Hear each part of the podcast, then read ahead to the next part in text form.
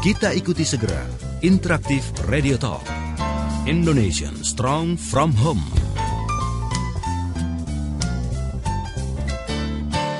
Indonesian Strong from Home bersama Ayah Edi, praktisi multiple intelligence dan holistic learning. Selamat mengikuti.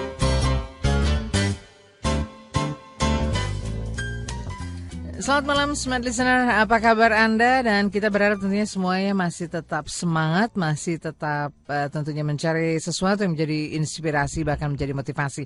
Dan setelah kehadiran Pak Jansen di Smart Retos, kini giliran Ayah Edi akan juga menyapa Anda tentunya selama kurang lebih dua jam ke depan dari pukul 8 hingga 10 malam waktu Indonesia Barat di program Indonesian Strong From Home.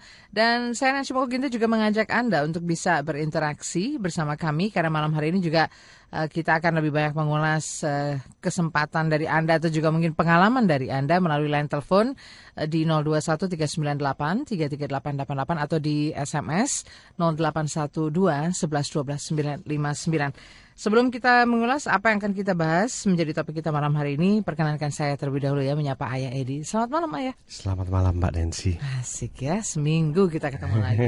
Alhamdulillah. Ini waktunya kita berbagi lagi, Ya. berbagi inspirasi dan Ya. juga mudah-mudahan ini bisa menjadi uh, motivasi apa yang akan kita ulas karena ini memang kaitannya sudah dalam uh, satu paket ada di dalam diri kita ya ya. Betul.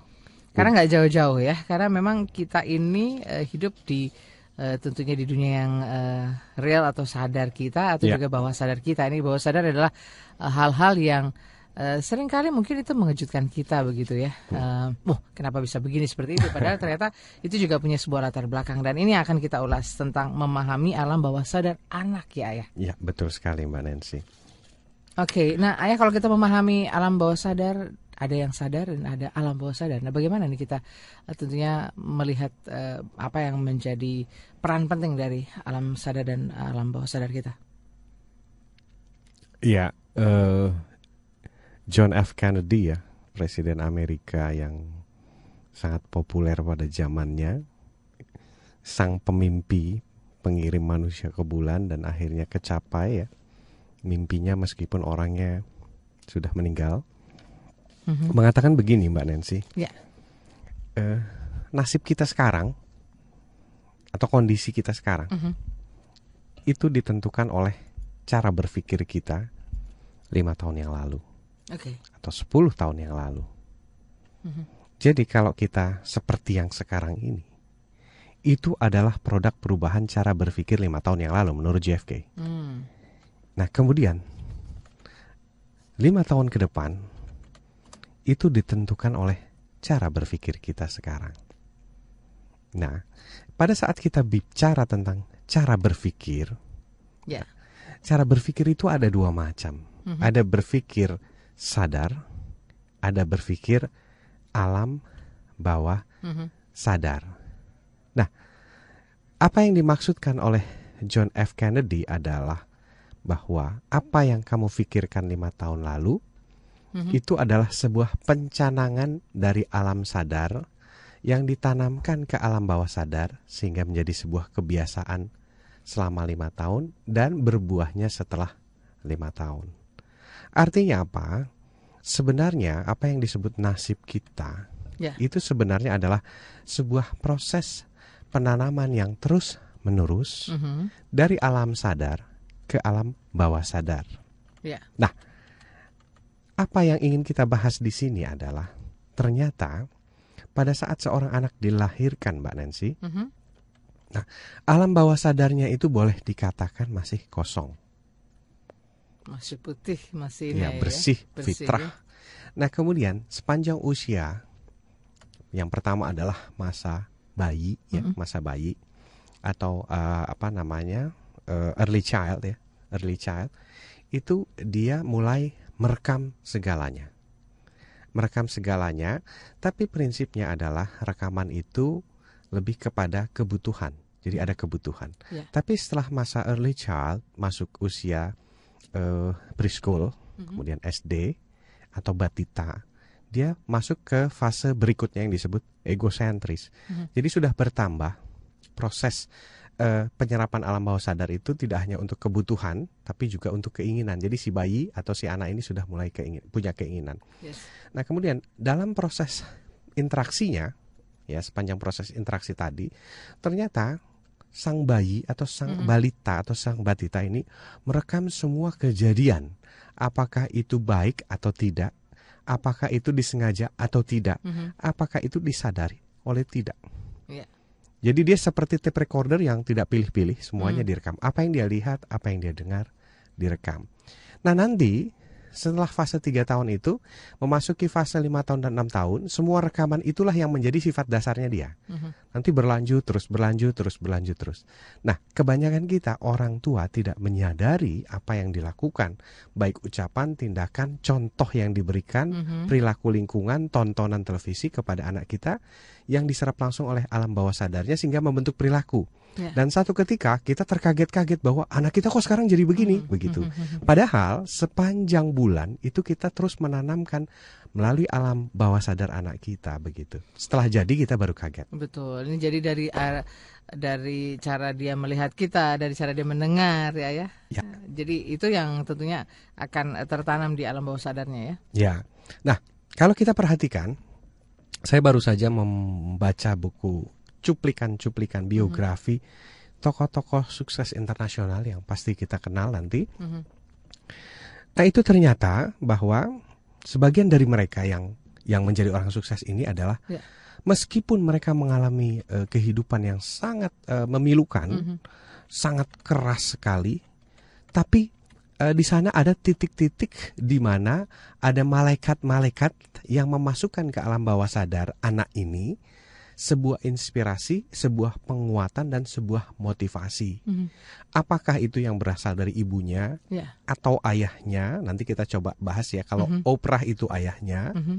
itu kalau Thomas Edison itu ibunya, ya. Mhm. kemudian banyak lagi tokoh-tokoh lainnya. Nah, sampai Nelson Mandela dan sebagainya. Nah, apa yang pernah disampaikan penguatan-penguatan tadi itu juga terekam di alam bawah sadar. Ya. Dan ini membuat eh, semacam benteng reaksi pada saat mereka mengalami proses-proses yang sangat keras dalam kehidupan. Sehingga pada akhirnya mereka jadi tokoh-tokoh sukses. Nah, bagaimana dengan tokoh-tokoh gagal? Nah, itu nanti kita akan coba diskusikan. Ini jadi diskusi yang cukup menarik ya. Dan ada juga yang punya pengalaman, silakan saja karena kita buka kesempatan di line telepon maupun di line SMS.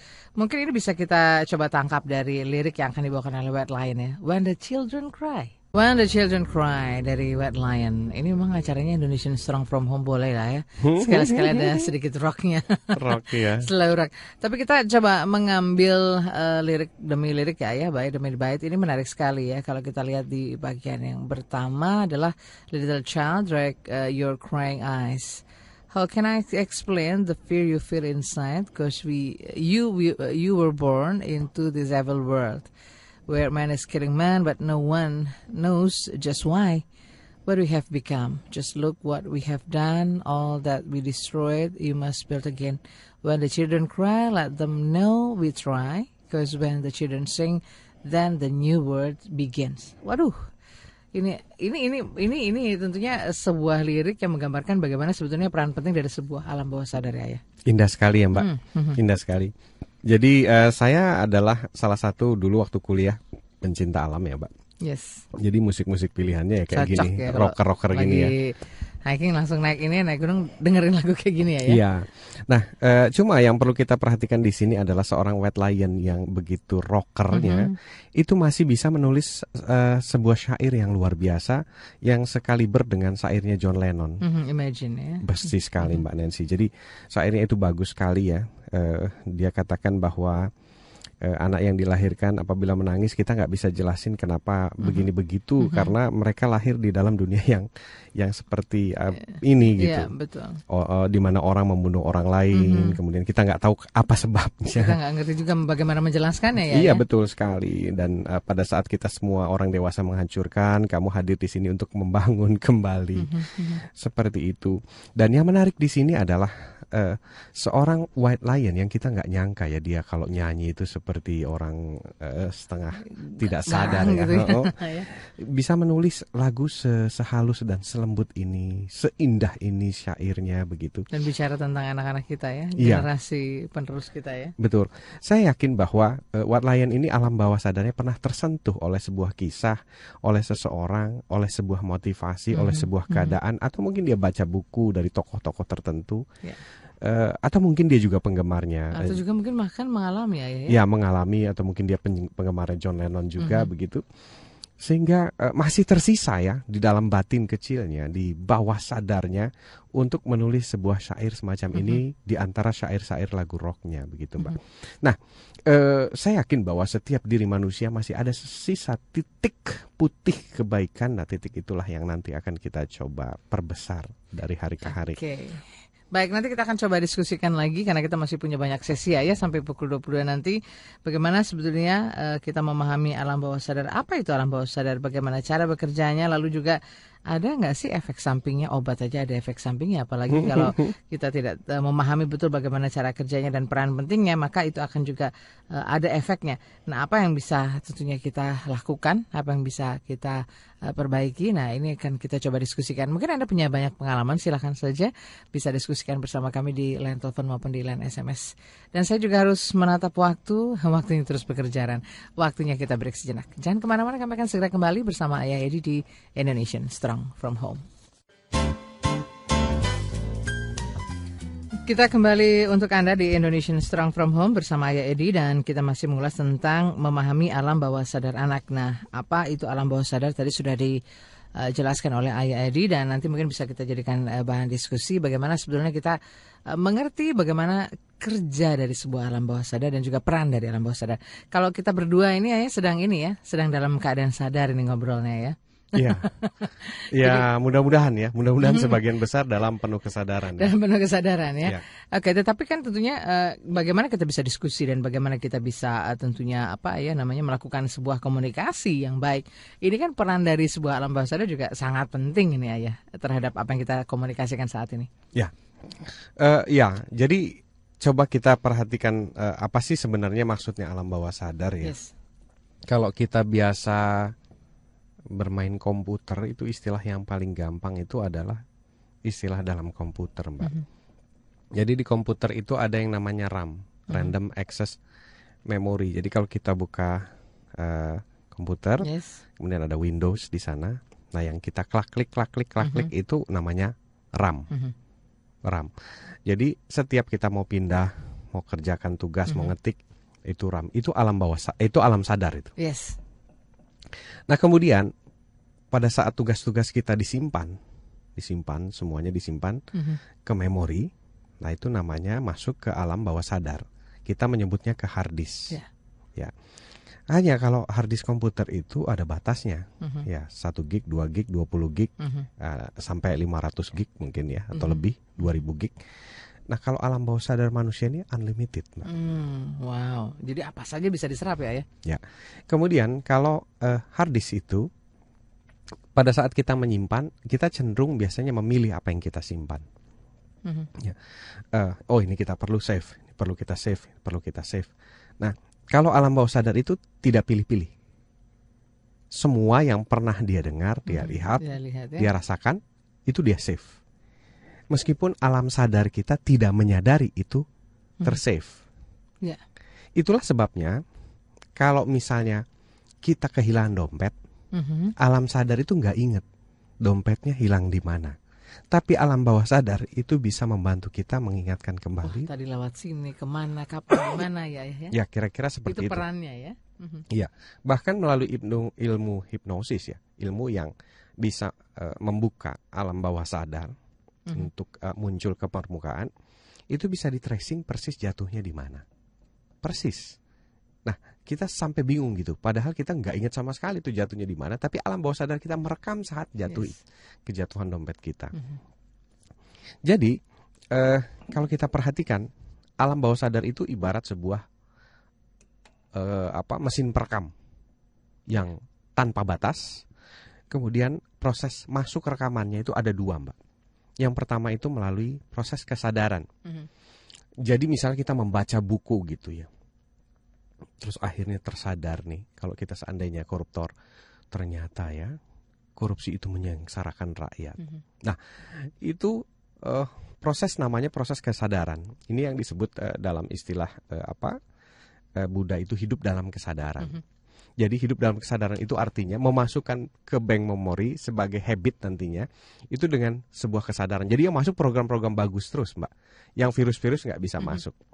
Tapi sifat alam bawah sadar itu nggak begitu.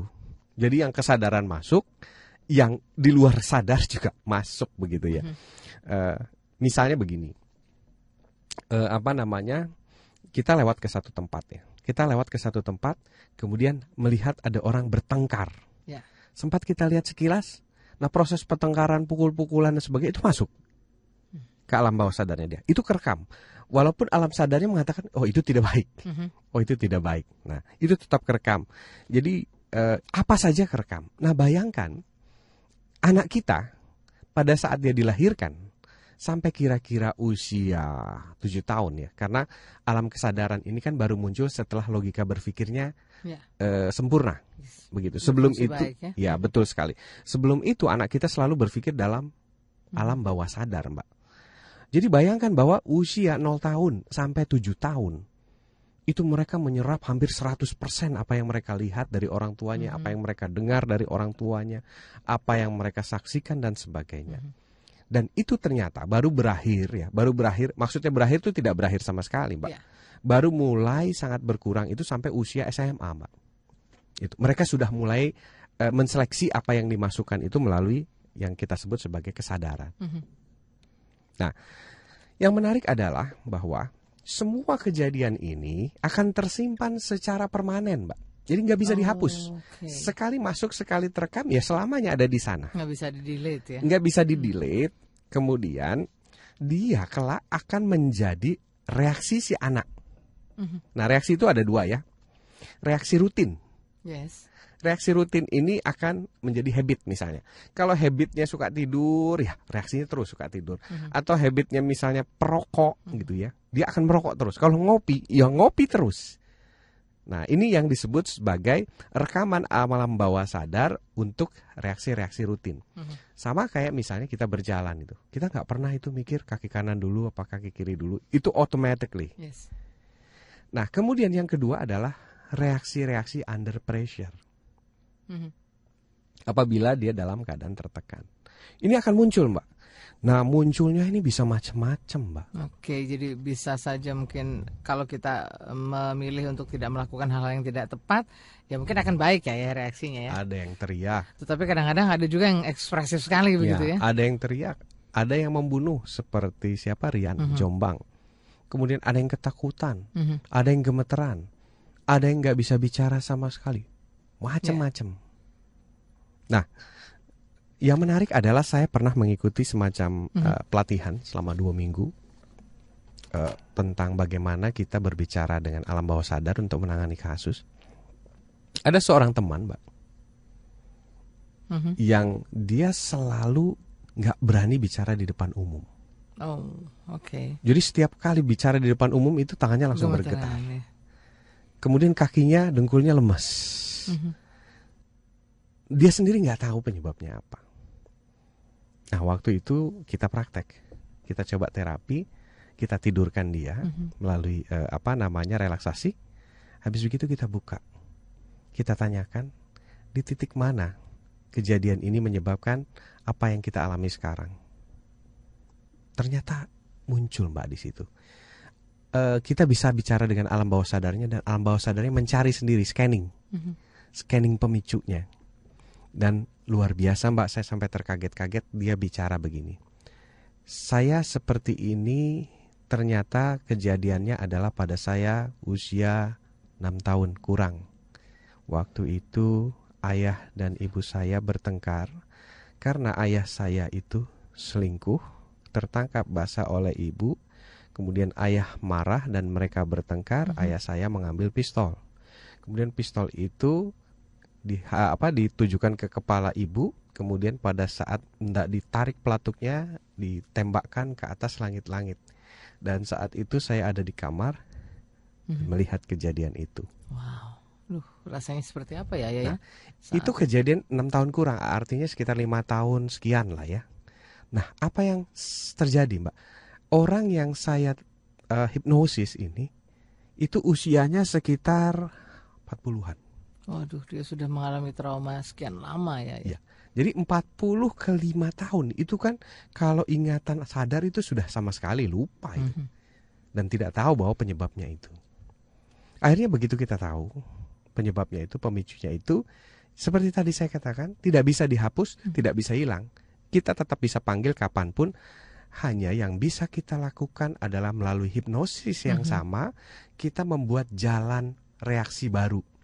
Jadi kalau reaksinya tadi gemeter karena mungkin dia melihat ibunya mau ditembak hmm. ya, kemudian reaksinya uh, uh, gugup, keluh, tidak bisa bicara, hmm. kaku berdiri, maka dalam proses hipnosis itu kita alihkan bahwa setiap kali nah, ini maka ini. Mm-hmm. Jadi seperti program komputer, Betul, jadi dirubah ya fokusnya ya. Jalurnya dirubah mm-hmm. dan dalam hitungan menit ya setelah kita sadarkan kembali dia bisa bicara di depan umum walaupun belum selancar mm-hmm. apa yang dia harapkan ya. Tapi setidaknya dia tidak lagi gemeter, lemes dengkulnya, mm-hmm. kemudian Nggak, belum apa-apa sudah nggak bisa ngapain. Iya, tangannya ya. bergetar, buka mulut saja nggak bisa. Mm-hmm.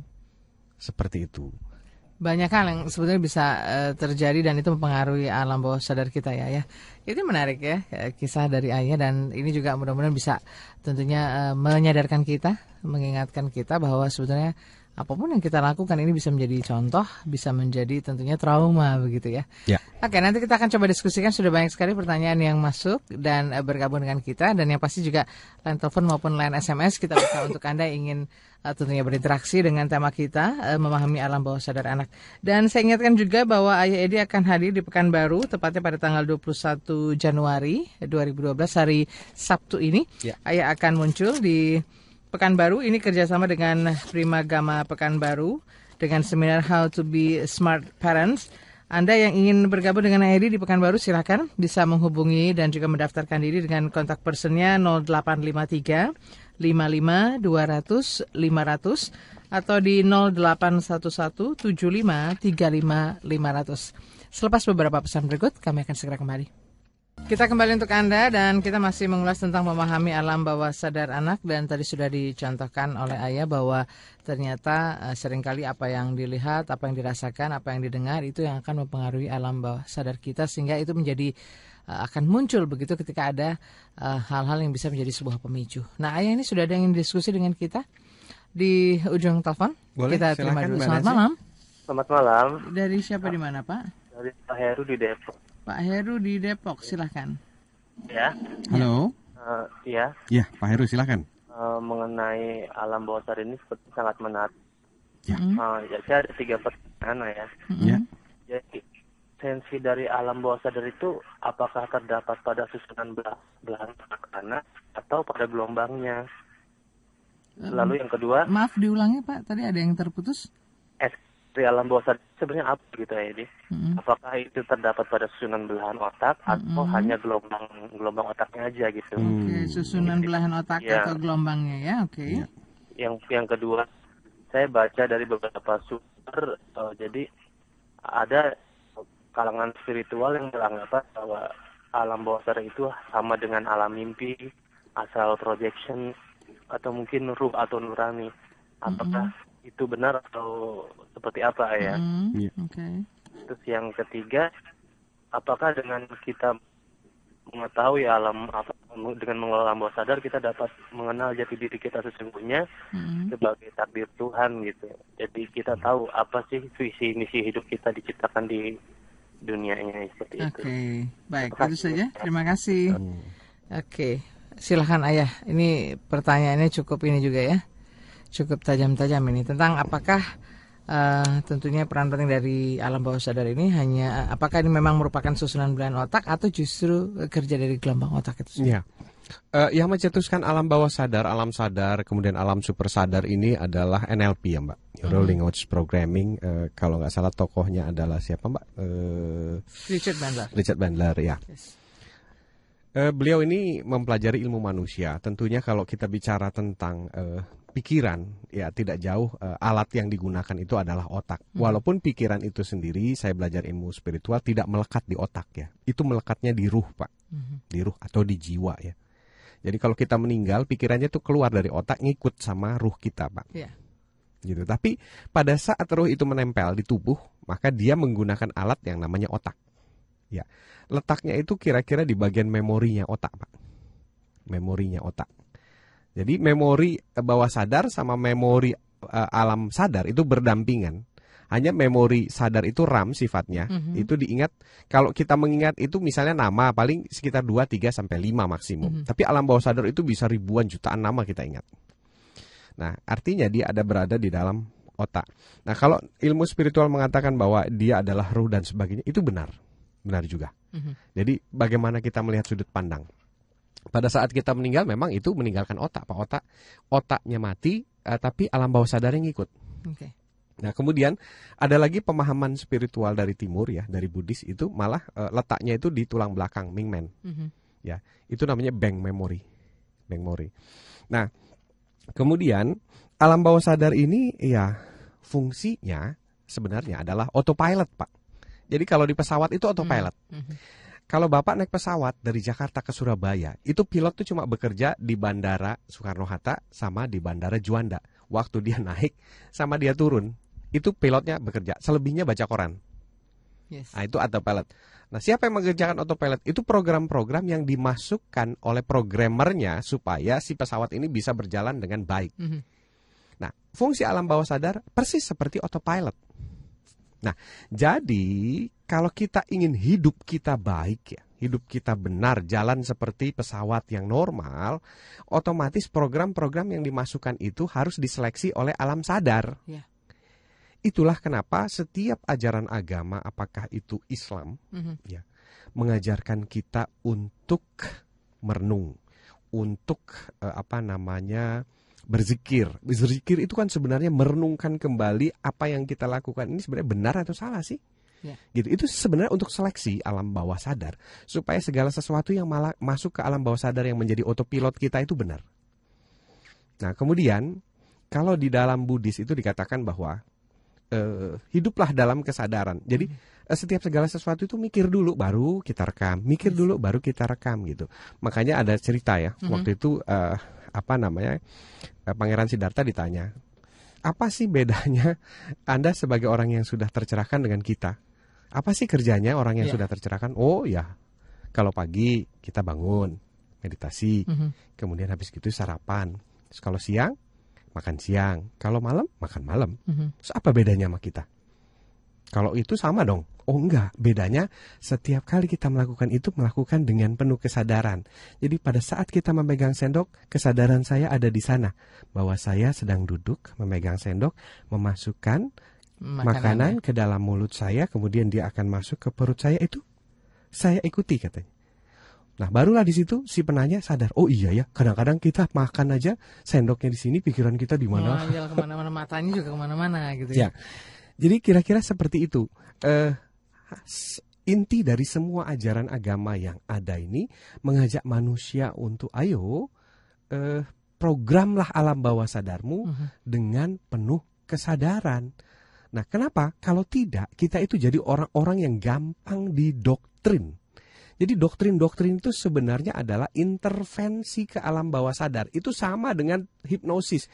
Itu sama dengan orang-orang di jalan yang menghipnosis orang kemudian ngambil dompetnya. Hmm. Jadi hmm. orang nggak sempat berpikir langsung uh, terkena gitu. Okay. Oleh karena itu, jadi kalau kita diberikan pemahaman-pemahaman tertentu oleh siapa pun ya, hmm oleh orang yang berwibawa, orang yang dianggap pinter, hmm. orang yang dianggap mumpuni, harus selalu gunakan kesadaran kita gitu. Ini masuk akal nggak? Bener hmm. nggak? Hmm. Gitu. Kita berhak untuk memilah-milah. Ya, Persis, ya, itu yang diharapkan dari agama. Jangan ditelan semua. Hmm. Begitu. Bahkan dalam satu hadis itu dikatakan bahwa jangan pernah apa namanya kamu mendengar eh, tanpa membuktikan dulu gitu. Jadi jangan pernah kamu mengikuti sesuatu tanpa membuktikan dulu kebenarannya. Mm -hmm. Gitu. Jangan dengarkan cerita dari cerita. Itu jelas sekali waktu itu saya belajar ya. Yeah. Nah, seperti itu. Mbak Nancy. Jadi kita ditekankan bahwa gunakanlah kesadaranmu untuk memasukkan program-program ke alam bawah sadar. Karena program alam bawah sadar inilah nanti yang setiap hari akan menjadi satu Mhm. habit kita, yang Kebiasaan kedua kita ya. perilaku kita.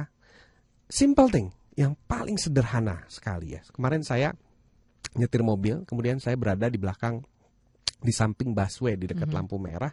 Saya melihat di bawah situ ada tulisan eh, apa namanya? eh mereka yang kaya, kita yang mati. Mhm. Buat apa ngerokok? Mhm. Bukan basa-basi tulisannya begitu ya. Nah, itu sebenarnya adalah sebuah program untuk menyadarkan. Kenapa? Karena selama ini kita kan dikampanyekan secara tidak sadar dengan kata-kata misalnya rokok gurih mana ada rokok gurih kan? Tapi alam bawah sadar kita itu yang ditembak gitu ya supaya kita pada akhirnya menjadi eh, perokok. Nah kalau kita seandainya pada saat membaca iklan melihat ditawari teman yang kita gunakan adalah kesadaran penuh maka kita tidak akan merokok karena dalam buku saya yang eh, apa namanya enak apa namanya menjadi ayah baru ternyata asik di situ jelas sekali ada 250 racun yang terdapat dalam sebatang rokok dan salah satunya adalah racun tikus. Mhm. gitu racun tikus nikotin dan sebagainya begitu. Nah itulah fungsi dari eh, alam bawah sadar. Makanya kalau misalnya hidup kita selama ini sengsara anak kita nakal tanda kutip ya Hmm. mbak ya anak kita suka melawan anak kita bermasalah nah segeralah kita sadari bahwa jangan-jangan alam bawah sadarnya atau itu kesalahan kita dalam memasukkan program-program di alam bawah sadar anak kita. Hmm. Nah, mumpung masih kecil, Yes. kita masih cepat sekali merubahnya. Nanti kalau sudah mahasiswa, ada pertanyaan di Facebook, bagaimana kalau sudah mahasiswa? Saya aja hampir angkat tangan, Mbak Nancy. Hmm. Kenapa? Karena mereka sudah punya pilihan, sudah punya nilai ya, ya, ya. Kalau kita ibaratkan, analogikan seperti semen, itu semennya udah jadi batu, Mbak. Yes. Jadi kalau kita mau ubah lagi, mesti diukir. Betul, bongkar, dibongkar lagi ya. ya diukir dipukul lagi dipalu lagi dan sebagainya itulah mengapa untuk perbaikan perilaku perilaku yang sudah amat sangat menyimpang Mhm. yang bisa dilakukan adalah seperti terapi-terapi narkoba di Sentul Mhm. di Puncak di Lido Sukabumi Mhm. kemudian di apa namanya eh, Abahanom Mhm. nah karena memang ya seperti teori tadi kalau sudah membatu ya mau nggak mau harus dikikir, Betul. dipalu ulang, Butuh proses, butuh waktu. butuh proses. Makanya kenapa saya bergerak di SD, SMP sama SMA? Karena itu adalah waktu emas. Itu adalah golden years untuk kita menanamkan program-program yang baik di alam bawah sadar anak. Setelah masa itu terlampaui, maka pilihannya cuma dua, dia akan jalan benar atau dia jalan tidak benar.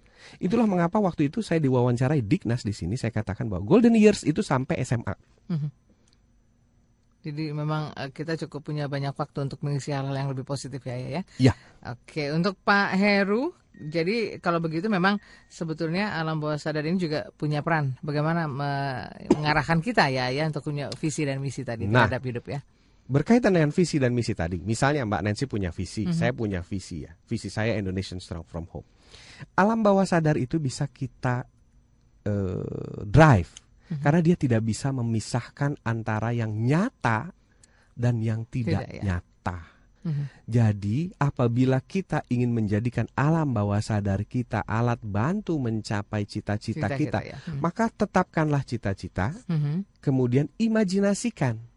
Karena pada saat kita imajinasikan, maka alam bawah sadar kita bekerja penuh seolah-olah itu menjadi realita. Masih ada waktu kita buktikan, Mbak? Oke, kita buktikan nanti selepas kita Setelah. terima telepon ini ya. ya. Baik. Sudah ada dua penelpon lagi. Mudah-mudahan menjawab Pak Heru. Terima kasih sudah sharing dengan kami. Selamat malam Smart FM. Selamat malam. um, Ya, Mbak- dari Mbak siapa di mana? Ini Anissa di Rawamangun. Ibu Anissa di Rawamangun. Ibu boleh langsung ke pertanyaannya? Iya, uh, selamat malam Pak Ayah Edi. Ya, selamat malam Bu Anissa. uh, begini saya mau tanya ya, memang kalau saya juga pernah sering suka baca uh, biografi tokoh-tokoh dunia ya, Mm-mm. tapi uh, saya nggak pernah lihat bahwa dari kedua uh, semua orang tuanya rata-rata mendukung ya, salah satu entah ayahnya atau ibunya seperti yang Ayah disebutkan. Uh, bagaimana tokoh-tokoh dunia apa Pak Edi bisa ngasih saya referensi gitu yang orang tuanya tuh menentang gitu. Ya minimal uh, presiden lah gitu kan uh, di salah satu, satu negara atau pemimpin revolusioner tuh uh, siapa yang hidupnya tuh malah justru tidak didukung sama sekali gitu uh, sama orang sekitar di keluarganya. Ada namanya Thomas Peterson bu orang Australia. Oh gitu. Oh nanti terus yang kedua uh, begini ya terus permasalahan maaf yang agak sedikit menyimpang iya. ya uh, kalau misalkan seandainya uh, seperti ayah punya anak terus dia nggak mau sekolah ya kita membesarkan hati anak ini nggak harus jadi sarjana tapi bisa sukses di bidang lain kan hmm. seperti itu tapi apakah Pak Ayah Edi sudah melihat uh, statistiknya dalam arti anak yang drop out itu uh, yang suksesnya itu berapa begitu? Ibu kenal uh, orang kaya di dunia ini? Uh, yang punya Microsoft? Iya, tunggu sebentar. Nah, hmm. itu yang sukses itu berapa persen dari yang tidak suksesnya? Hmm. Mungkin uh, ya mudah-mudahan enggak ya anak-anak kita mungkin Baik. dari yang tidak sukses. Terus yang uh, pertanyaan berikutnya oh, Bu. Terus, terus pertanyaan ketiga adalah itu cita anak-anak kan suka berubah-berubah. Jadi bagaimana kita mau hmm, mengikuti baik. ya kan? Baik. Oke, terima kasih. Terima kasih. Selamat malam Ibu Anissa. Kita ke penelpon berikut. Selamat malam Smart FM. Malam. Iya, selamat malam Pak. Dari siapa di mana? Iya, dengan Purnomo. Malam Ayah Edi. Selamat ya, malam Pak Pur. Uh, uh, saya mau tanya berkenaan dengan alam bawah sadar ya. Yeah. Saya juga apa mau tanya tentang kita kadang apa uh, hati. Hati itu letaknya di mana? Mm-hmm. Terus saya pernah apa hati itu liver atau jantung mm-hmm. atau apa gitu. Terus kalau orang hati itu letaknya di otak pak. Hati itu istilah pak. Istilah hati dalam karya ya. tulis ya. Mm-hmm. Oh, istilah okay. dalam karya tulis dalam karya seni Iya, apa itu. letaknya di bawah sadar itu, Pak? Ah, iya. Bawah sadar pun menggunakan otak untuk bekerja. Jadi ceritanya begini, Pak. Kita ini kan tubuh tiga dimensi ya, Pak. Ada ruh, ya, ada pikiran, pikiran, nah, ya, Pak. Kemudian ada tubuh ya. Iya. Nah, ruh dan pikiran ini selalu bersama. ya. Pada saat ruh pikiran ini nempel di tubuh, Pak, maka dia gunakan otak untuk bekerja. Oh. Nah, jadi adanya di otak pada saat kita menjadi manusia, pada saat kita meninggal, dia ikut sama ruh, Pak. Mm-hmm. Jadi alam bawah sadar ikut sama ruh, alam sadar ikut sama ruh, Pak. Mm-hmm. Tapi hati sama alam bawah sadar beda, Pak ya? Ah, hati itu adalah istilah sastra, karya sastra. Oh. Maksudnya sama. Yang dimaksud hati itu adalah alam bawah sadar tadi. Aduh jelas, makasih Baik. ya. ya. Terima kasih Pak Purnomo ya. di Jakarta. Nanti kita akan coba diskusikan lagi dan ya. kita uh, break dulu. Mohon maaf ya Mas Bowo, waktunya cukup lama tadi ya, karena ada beberapa pertanyaan yang uh, lumayan, lumayan banyak. Kita akan segera kembali selepas beberapa pesan berikut ini. Kita masih mengulas tentang memahami alam bawah sadar anak dan ini tentunya sebelum kita memahami alam bawah sadar anak kita perlu juga memahami alam bawah sadar diri kita sendiri ya ya. Karena ini juga akan uh, tentunya membantu bagaimana kita bisa uh, berkomunikasi dengan baik dengan anak-anak kita. Nah, kita tadi masih ada beberapa dari Pak Heru yang mungkin akan ditambahkan Ayah tentang uh, pertanyaan beliau tentang sebetulnya apakah uh, ini juga punya peran penting ya terhadap hidup kita ke depan tentang visi dan misi hidup kita. Ya, baik. Tadi kita kan bertanya ya. Uh uh, mau kita buktikan bahwa alam bawah sadar itu tidak bisa membedakan apakah itu cita-cita ya. atau kenyataan. Yang nyata dan tidak ya. ya. Jadi jika cita-cita kita ingin menjadi nyata, maka imajinasikan. Itu katanya Albert mhm. Einstein. Nah, uh, pembuktiannya begini. Uh, saya akan tes ya. Uh, ini sebuah uh, ini bukan nyata nih. Uh, ini ini imajinasi. Mm -hmm. Tapi lihatlah alam bawah sadar kita akan meresponsnya itu seolah-olah nyata. Uh, saya akan gunakan Mbak Nancy kemudian dengan smart listener yang ada yang sekarang sedang mendengarkan. Uh, tolong ikuti apa yang saya sampaikan. Mm -hmm. Nah sekarang Mbak Nancy tolong pejamkan mata. Oke. Okay. Ya, setelah pejamkan mata, ya Mbak Nancy uh, bayangkan, bayangkan dengan sangat jelas sekali, mm -hmm. sangat jelas, ya semakin jelas, semakin jelas bahwa di tangan saya ini sedang ada jeruk lemon, Mbak. Wow. Oke, okay, jeruk lemon ya. yang kuning ya, uh, yang rasanya kecut, mm -hmm, asam mm -hmm. sekali itu. Kemudian jeruk lemon itu saya belah dua, mm -hmm. kemudian saya peras dan perasannya itu saya masukkan ke dalam gelas. Mm -hmm. okay. Ke dalam gelas ya, kemudian saya aduk, kasih sedikit gula, tapi rasanya masih tetap asam sekali. Mm -hmm. Nah, kemudian gelas itu saya berikan ke Mbak Nancy ya, silakan Mbak Nancy pegang gelasnya. Mm -hmm. Kemudian gelasnya itu uh, tolong pelan-pelan, pelan-pelan, pelan-pelan dicicip di dekat mhm. bibir, mm-hmm. rasakan apa yang terjadi. Okay. Belum belum belum kita telan, belum kita telan, baru ke dekat bibir ya, rasakan, rasakan, rasakan, rasakan. Ya, ya, ya. Stop. Silahkan buka mata kembali. Mm-hmm. Sekarang kita tanya Mbak Nancy. Uh, lemonnya ada? Enggak ada. Enggak ada. Gelasnya ada? Enggak ada. Saya memeras betul? Enggak juga. Enggak juga. Mm. Oke ya, semuanya fiktif ya. Yes. Sekarang bagaimana alam bawah sadar Mbak Nancy bereaksi terhadap yang fiktif tadi, yang okay. imajinatif tadi?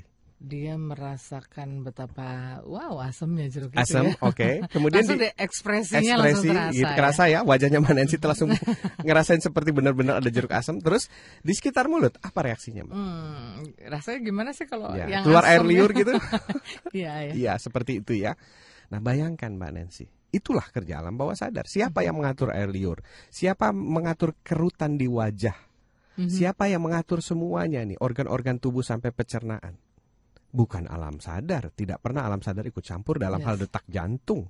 Otomatis itu Otomatis ya, alam dilakukan sadar. alam bawah sadar. Liur keluar, kemudian mm -hmm. terasa lidahnya gemertak, mm -hmm. kemudian ini dan sebagainya. Mm -hmm. Itulah bukti bahwa alam bawah sadar kita tidak bisa membedakan yang real dan fiktif. Nah, karena cita-cita itu kan masih dalam bentuk fiktif, ya, yes. imajinatif. Makanya kalau sering-sering dibayangkan, sering-sering dibayangkan, alam bawah sadar kita akan menuntun ke sana. Menuntun ke sana, menarik alam bawah sadar alam bawah sadar lain untuk mendukung cita-cita kita.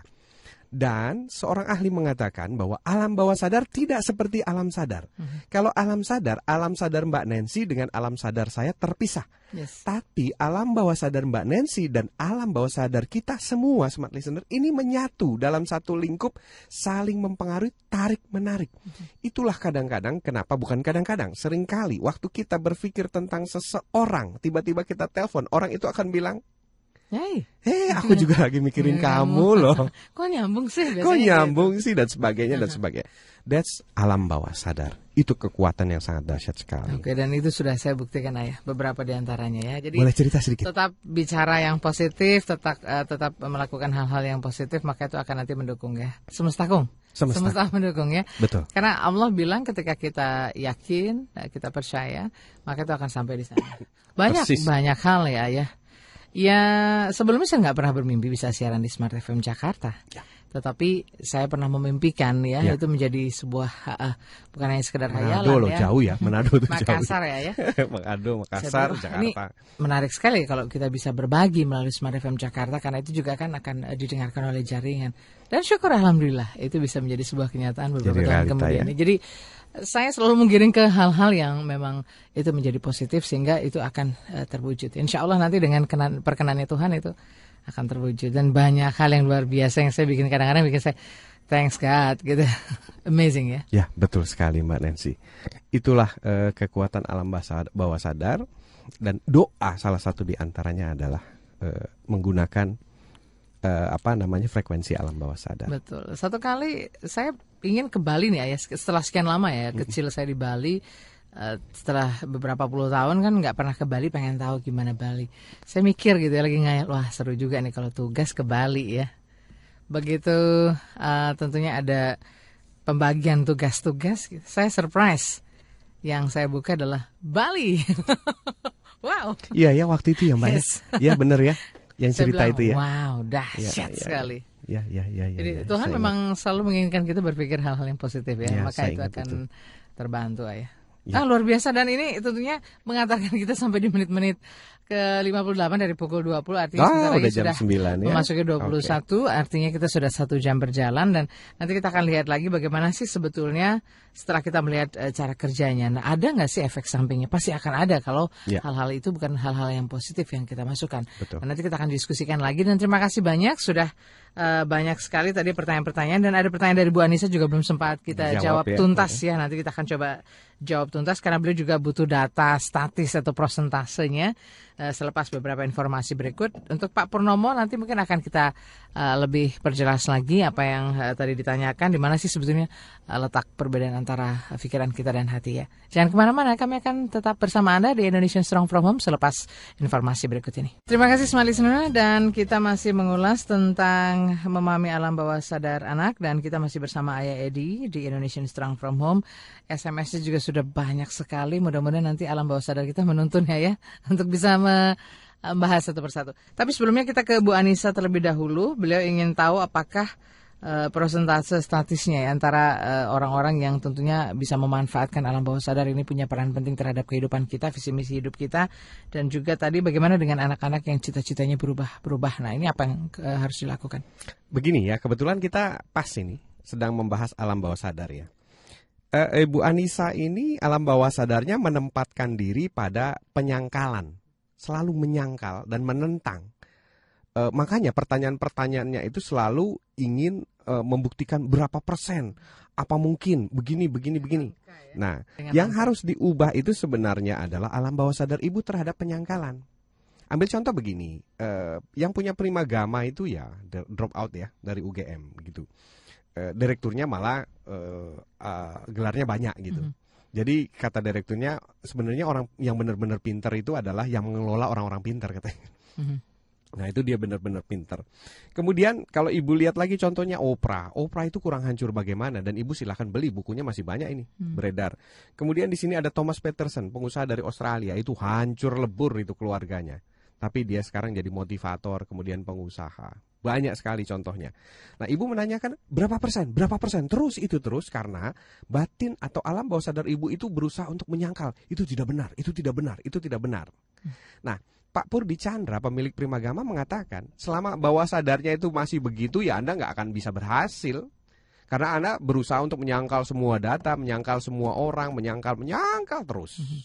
Nah, orang-orang yang berhasil adalah orang-orang yang telah berhasil menutup gelas, membuka tutup gelasnya, dan bersedia menerima apa pun dan menjalankan apa pun. Mhm.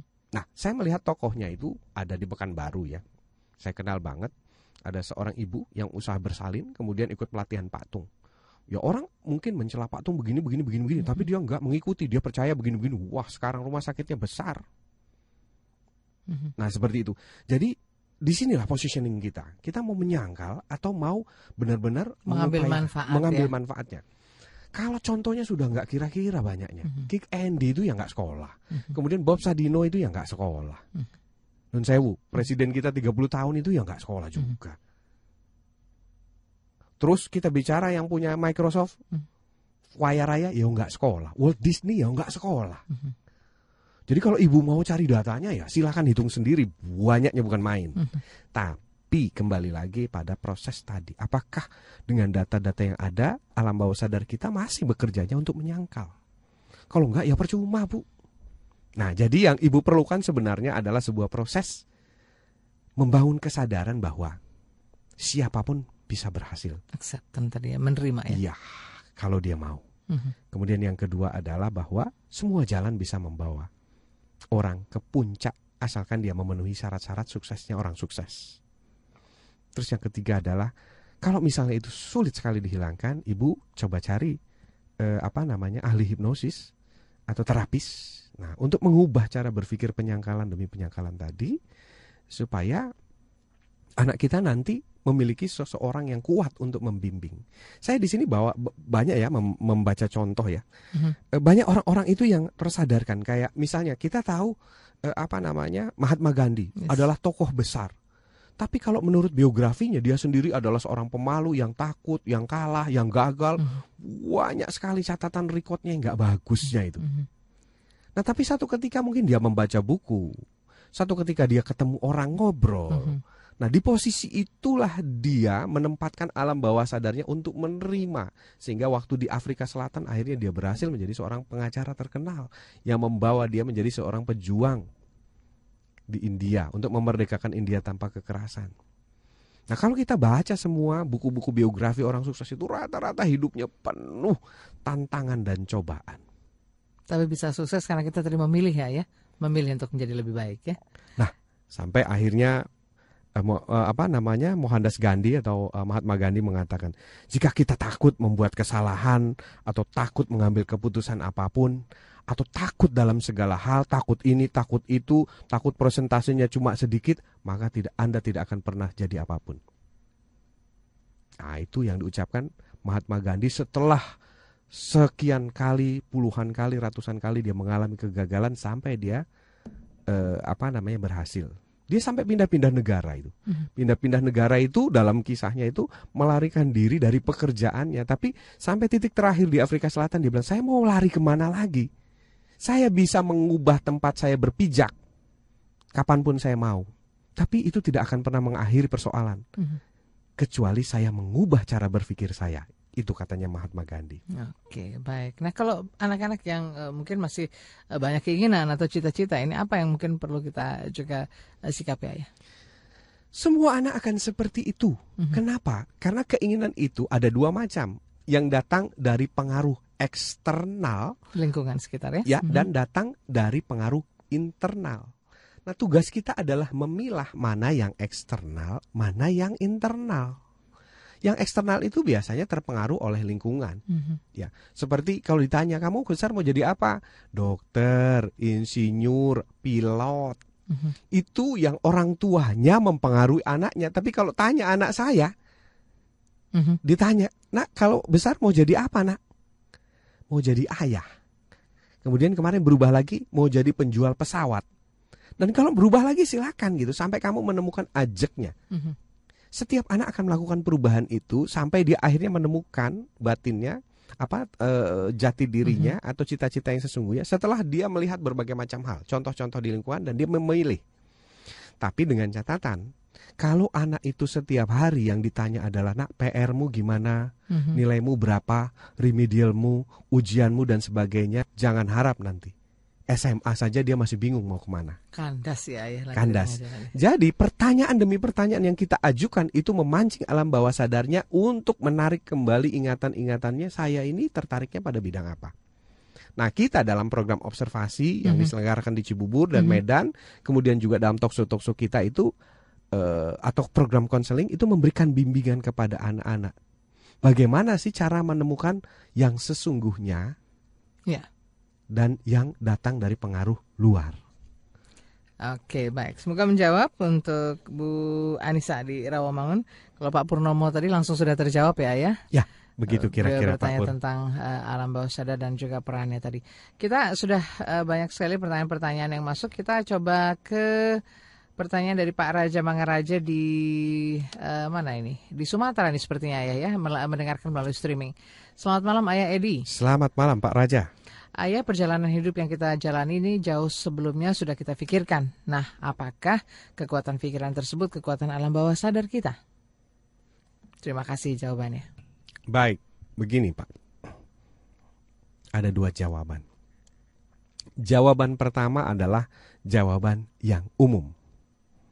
Jawaban yang umum itu adalah bahwa setiap orang punya cita-cita. Hmm. Dan pada saat cita-cita dicetuskan, diimajinasikan, maka dia akan menggerakkan alam bawah sadar untuk merealisasikan itu menjadi kenyataan hidupnya.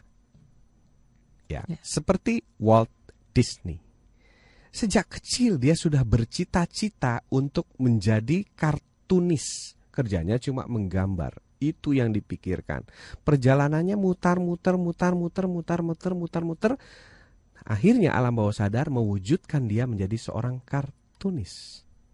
Bahkan kartunisnya sekarang tidak hanya di film saja, sudah dalam bentuk nyata ada Walt Disney. Mm-hmm. Nah, seperti itu. Nah, jawaban kedua adalah begini. Ini jawaban yang agak spiritual, Pak.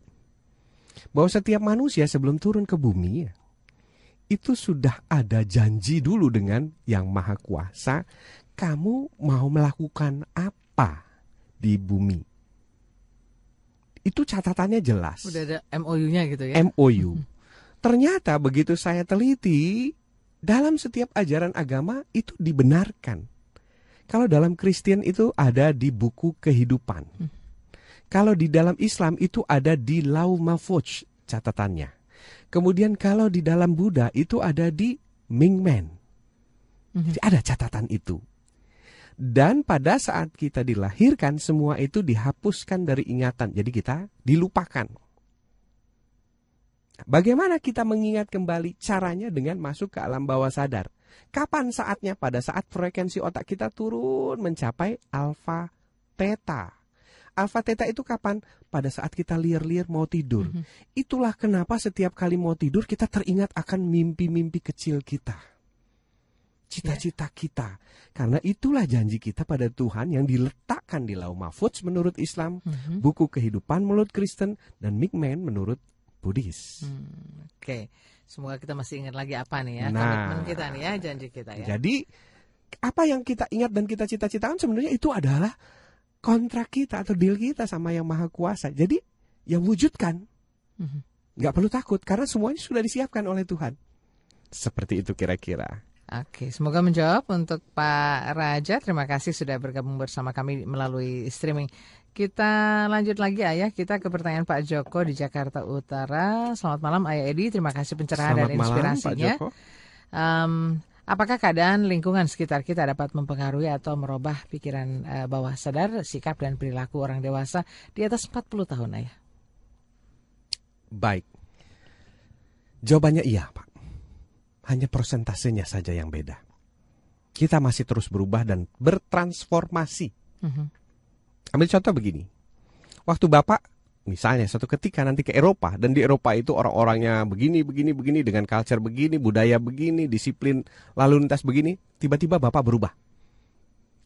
Jadi orang Indonesia ala Eropa, mm-hmm. termasuk mungkin makanannya, kesehariannya. Hanya presentasenya perubahannya tidak sebesar pada saat masa anak-anak, Pak. Kalau anak-anak itu sering kali total. Itulah kenapa coba kita perhatikan ya. Kalau seorang anak Jawa kemudian mm -hmm. dia besar di Medan, maka dia menjadi seperti orang Medan. Yes. Dan sebaliknya, orang Medan yang kecil di Jawa dibesarkan di Jawa, dia akan seperti orang Jawa. Mm -hmm. Nah, kenapa? Karena lingkungan begitu memformat alam bawah iya, sadarnya ya, ya. setiap hari. Sampai dia usia 40, ya sedikit sekali yang bisa berubah. Itulah sebabnya kenapa walaupun orang Jawa tinggal di Medan, tetap saja logatnya Jawa. Mm -hmm. Karena dia sudah menjadi eh, kalau semen tadi sudah membeku ya mbak. Mm -hmm. Hanya sebagian kecil yang bisa diubah yakni pikiran-pikiran kesadaran. Seperti tadi misalnya Bu Anissa. Yes. Yang bisa kita ubah adalah pikiran kesadaran Bu Anissa supaya alam bawah sadarnya tidak melakukan rejecting terhadap input-input yang masuk, mm -hmm. inspirasi yang masuk, berita-berita baik, info, contoh-contoh yang ada. Mm -hmm. Oke, mudah-mudahan menjawab Pak Joko. Terima kasih bergabungnya dan sharingnya. Kita akan jawab lagi beberapa pertanyaan yang lain tentang alam bawah sadar. Tapi waktunya kita lewatkan dulu beberapa pesan berikut. Tetap bersama kami, line telepon dan SMS juga masih kita buka. Dan pastikan juga selain Anda yang ada di Pekanbaru bisa berjumpa dengan Ayah pada tanggal 21 Januari 2012 di seminar How to be Smart Parents yang dipersembahkan oleh Primagama Pekanbaru. Anda bisa juga nanti mengikuti atau bergabung bersama Ayah di Kid Festival Pendidikan. Ini akan uh, dilaksanakan di Istora Senayan, Jakarta. Ya. Ini tepatnya pada tanggal 26 Januari 2012 dari pukul 14 sampai dengan 15.30 dan gratis. Gratis. Waduh, ini harus datang ya, harus lihat ya. Ya. Apa saja yang bisa kita tentunya bisa dapatkan di sana kita ya. Kita ngobrol langsung di sana. Oke, jangan ke mana-mana, kami akan segera kembali. Ayah ini kembali untuk Anda dan kita sudah sampai di satu jam kedua di Indonesian Strong From Home dan masih ada tiga sesi ke depan. Kita masih bicara tentang memahami alam bawah sadar anak dan tadi ada beberapa informasi menarik juga bahwa Ayah ini akan hadir di Pekanbaru Sabtu ini 21 Januari 2012. Ini kerjasama dengan Prima Gama Pekanbaru. Ayah akan hadir dengan seminar How to be Smart Parent di Pekanbaru dan Anda yang ingin bergabung silakan menghubungi kontak personnya di 0853 55 200 500 atau di 08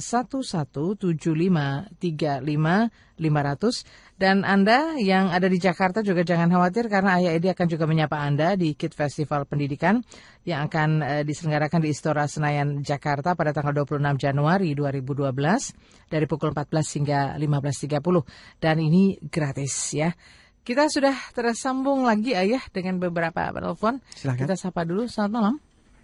Halo, selamat malam. Selamat malam. Dari Pak siapa? Pak Mustamil kayaknya ini oh, Oke, okay. silakan. Udah awal nih ayah. Iya, suaranya lembut enak Pak. Empuk. Iya. Gimana, silakan Pak, Mustamil, uh, boleh langsung. Oke, okay. ya. terima kasih. Uh, ayah Edi, ya ini temanya bagus sekali ya. Saya apa? Saya, menyimak banget gitu. Alhamdulillah, uh, Pak Uh, Ini istri uh, udah ikutan menyimak belum? Uh, udah. Jadi ya hari Sabtu saya suruh setel gitu. Ya, apa kabar ya Bu ya?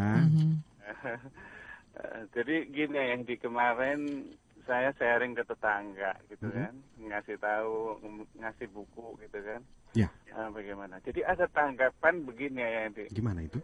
Jadi apakah anak dua tahun itu kan belum bisa nalar gitu kan, mm-hmm. belum bisa berpikir katanya. Mm-hmm. Ngapain dikasih kayak gini gitu kan? Mm-hmm. Uh, uh, jadi terus saya ngasih alasan gini, bisa gitu kan. Sebab saya dulu punya pengalaman gitu kan, meskipun pengalaman ini agak agak memalukan sedikit gitu. Jadi saya itu waktu kecil netek itu sampai mungkin ya sekitar umur tiga tahun lebih gitu. Iya, asing uh, maksudnya ya.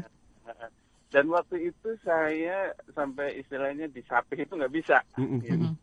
uh, uh. Dan akhirnya bisanya itu setelah dikasih tahu bahwa kalau kamu netek terus sekolahnya bodoh gitu. Oh, uh, itu karena saya sadar itu pak. Uh, karena saya nggak mau bodoh, akhirnya saya berhenti gitu. Mm, uh, uh, jadi saya merasa bahwa anak kecil pun bisa berpikir gitu. Mm-hmm. Ya, ya, nah, ya. Tapi menurut ayah Edi bagaimana gitu loh? Ya, ya, uh, okay. uh, jawaban yang tepat uh, seperti yang diceritakan seperti alat bawah sadar tadi itu kayaknya sih menjawab banget gitu. Baik Pak Mustamil, terima kasih. Baik. Terima selamat kasih. malam. Ya. Selamat malam. Iya, kita ke penelpon berikut. Selamat malam, Smart FM. Malam. Iya, selamat malam Pak. Dari siapa di mana? Dari Antoni dari Jakarta. Pak Antoni di Jakarta. Silakan Pak Antoni. Uh, selamat malam Pak Yedi. Selamat malam Pak Antoni. Uh, Pak mau tolong tanya kalau misalnya untuk uh, penyembuhan lewat hipnosis Ya. untuk anak yang berkebutuhan khusus, Oke. salah seperti Asperger begitu Pak. Oh, oke, Asperger. Mhm. Apakah itu uh, Aspergernya boleh di- dijelaskan seperti apa Pak? Karena eh, be- yang punya Microsoft itu Bill Gates itu Asperger juga katanya, Pak. Tapi jadi orang hebat malah itu. Boleh tahu Aspergernya seperti apa Pak? Justru uh, kami memang sudah berkunjung ke beberapa psikolog, beberapa dokter begitu memang diagnosisnya terkadang memang kadang berbeda. Jadi kami sendiri agak Ini putra Pak Antoni atau tetangga atau? nggak anak saya Pak. Mhm, Oh oke. oke. Uh, uh, jadi uh, umur 9 tahun kami baru tahu bahwa anak kami itu seperti hiperaktif begitu. Oke. Jadi waktu itu sempat kami duga itu semacam ADHD. Oke. Nah terus belakangan baru kita coba tes uh, brainwave begitu ternyata dikatakan itu Asperger. Wow. Mhm. Jadi saya sendiri uh, sampai sekarang kalau bapak tanya Aspergernya seperti apa rada uh, confused juga apa mungkin Nah, lo. saya ke bapak itu pak. Nah, Oke, lo. baik. Nah, ini ini sebentar Pak sebelum Yes. diputus ya. Ya. Beruntung ya Bapak telepon malam ini ya Pak ya. Itu tidak ada sesuatu yang kebetulan. Nah, Pak. penjelasannya pasti untuk anak Bapak nanti. Mhm. Ya. Ya, luar biasa Pak. Terima kasih banyak Pak. Baik, nanti kita akan diskusikan Pak Antoni. Terima kasih sharingnya. Salam untuk keluarga. Malam. Baik, selamat malam. Baik, ayah kita coba ke Pak Mustamil terlebih dahulu ya, ya. ya. Silakan ayah. Ya, kalau dibilang anak kita itu eh, nggak tahu apa-apa ya itu merendahkan sang pencipta namanya Pak. Sejak dilahirkan anak kita itu udah mikir gitu. Matanya masih terpejam saja kalau lapar dia tahu, kalau ada sakit dia tahu. Jangankan lapar Pak, kalau yang gendong itu kira-kira gelombangnya nggak enak, nggak asik orangnya, anak kita nangis Pak. Responnya langsung Responnya terlihat, ya. langsung nangis begitu. Bapak kalau kemarin ikutan parenting itu free di sekolah kami di Keranggan Cibubur itu anak-anak nempel yang dipangku, yang dipeluk, yang nyium pipi saya. itu sebenarnya adalah refleksi dari gelombang-gelombang mereka. Itulah untuk membuktikan kejujuran sesungguhnya itu sebenarnya mereka-mereka ini, anak-anak ini Mhm. gitu. Jadi mereka adalah makhluk-makhluk yang berpikir. Nah, hanya berpikirnya di level mana itu sesuai dengan usianya. Ya. Seperti itu. Kalau mereka tidak berpikir itu Pak, waduh, mereka nggak bisa yang namanya dari telentang tengkurep. Nah itu apa nggak perlu pemikiran? Itu apa nggak perlu strategi itu? Teknik untuk membalikkan tubuh dalam waktu sekian detik padahal badannya kecil. Siapa yang ngajari mereka? Nggak ada yang ngajari mereka. Pakmu juga mungkin dulu nggak ada pelatihan anak. Ayo nak, satu, dua, tiga, tengkurep. Mhm. Nah, Itu secara alami ya, ya, ya. alami dan itu eh, programnya sudah ada di DNA mereka yang diwakili oleh otak tadi, Mbak. Mhm. Jadi jangan pernah berkata seperti itu. Sejak kecil kita bisa mulai, Pak. Oke, baik. Sekarang kita lanjut lagi ke Pak Antoni tadi. Nah, apakah eh, dengan eh, tadi memahami alam bawah sadar dan juga tadi mungkin dengan eh, terapi hipnosis ini bisa membantu eh, anak-anak dengan kebutuhan khusus khususnya yang Asperger ya? Begini, Pak Antoni ya, saya ini sebenarnya tidak punya background dalam masalah ini. Tapi kami punya kepedulian dan kecintaan pada anak yang sangat mungkin ya tinggi ya hmm Sehingga kami mendedikasikan hidup kami setiap hari, setiap hari itu membaca tiap lembar-lembar buku. Tidak pernah kami tidak belajar. Jadi tiap hari itu isinya hidup saya adalah belajar. Hidup kami semua, tim kami itu belajar, Pak. Sehingga satu ketika mungkin apa yang kita pelajari itu lebih cepat daripada yang umum ketahui. Mm-hmm. Nah, sampai satu ketika kita menyadari bahwa ternyata banyak sekali yang tidak diketahui oleh umum tentang masing-masing tipe yang diciptakan oleh anak. Umum hanya mengetahui satu tipe saja yang dianggap anak baik, anak normal mm-hmm. yang disebut sebagai anak tidak bermasalah. Selainnya yang tidak diketahui itu, maka disiapkanlah label-label tadi, mulai dari label ADD, ADHD, kemudian oh, hiperaktif, superaktif, sampai akhirnya Asperger syndrome. Banyak sekali yang datang ke kami katanya Asperger syndrome. Tapi begitu saya tanya apa sih? E, apa definisinya, kemudian kasusnya itu seperti apa? Mhm. Pada bingung semua menjelaskan. Akhirnya saya tutup dengan perkataan bahwa jangan khawatir harusnya Anda bangga kalau anak Anda disebut sebagai Asperger syndrome. Kenapa? Karena itu gelar yang melekat pada Bill Gates dulu waktu masih kecil. Sekarang Bill Gates jadi orang terkaya di dunia. Berarti nanti malam kita harus bersyukur ya Tuhan ternyata anakku bakal jadi orang hebat. Nah, supaya kita lebih yakin Pak, kita perlu belajar. Anak itu normal dan tidak hanya satu kenormalan penyakit terbesar atau kesalahan terbesar kita adalah hanya ada satu anak normal. Terus digunakanlah tes. Apabila tidak memenuhi syarat tes ini, yang lainnya tidak normal. Dan kita tinggal pilih saja enaknya yang mana ini labelnya. Tapi kami coba memahami minimal ada 16 kenormalan anak. Bahkan kemarin kami baru dapat buku ya dari seorang uh, ya yang tahu ahli agama Islam. Mm -hmm. Itu ternyata dalam Al-Qur'an ada disebutkan 30 jenis tipe anak dan 30-30-nya itu normal. Saya sedang mempelajari. Jadi tambah lagi pengetahuan saya. Hmm. Nah, akhirnya Pak, kami mencoba membuka program yang namanya program observasi. Nanti Bapak bisa lihat artikelnya di www.ayahkita.com. Di sanalah kami mengajak orang tua, ayo kita ikutkan di program observasi ini selama dua minggu. Ayo kita lihat bareng-bareng. Ayo kita berikan semacam eh, teknik permainan yang di dalamnya adalah ada unsur-unsur hipnosis mm-hmm. ya, membangkitkan kembali kepercayaan dirinya dan sebagainya itu kita ramu sedemikian rupa sampai kita paham betul ini anak kita ini tipe yang mana nanti kalau besar itu potensinya ke mana dan apa yang perlu dilakukan kita sebagai orang tua dan apa yang perlu kita lakukan kalau sekolahnya mengatakan A B C D E E F G mm-hmm. nah jadi langkah berikutnya pak yang pertama saya merekomendasikan Bapak coba e, cari buku yang judulnya Anak Berotak Kanan di Dunia yang Berotak Kiri ditulis oleh Jeffrey Fred dan Lori Parson. Itu hanya ada di buku, e, di toko buku Karisma. Kalau masih ada mudah-mudahan. Yang kedua, kami merekomendasikan Bapak untuk mengikuti program observasi tadi ya. Silahkan lihat artikelnya di www.ayahkita.com. Dan kalau bisa, kedua orang tuanya hadir di sana, melihat langsung bertanya langsung, nanti ikut konseling langsung selama dua jam supaya tahu profiling anaknya.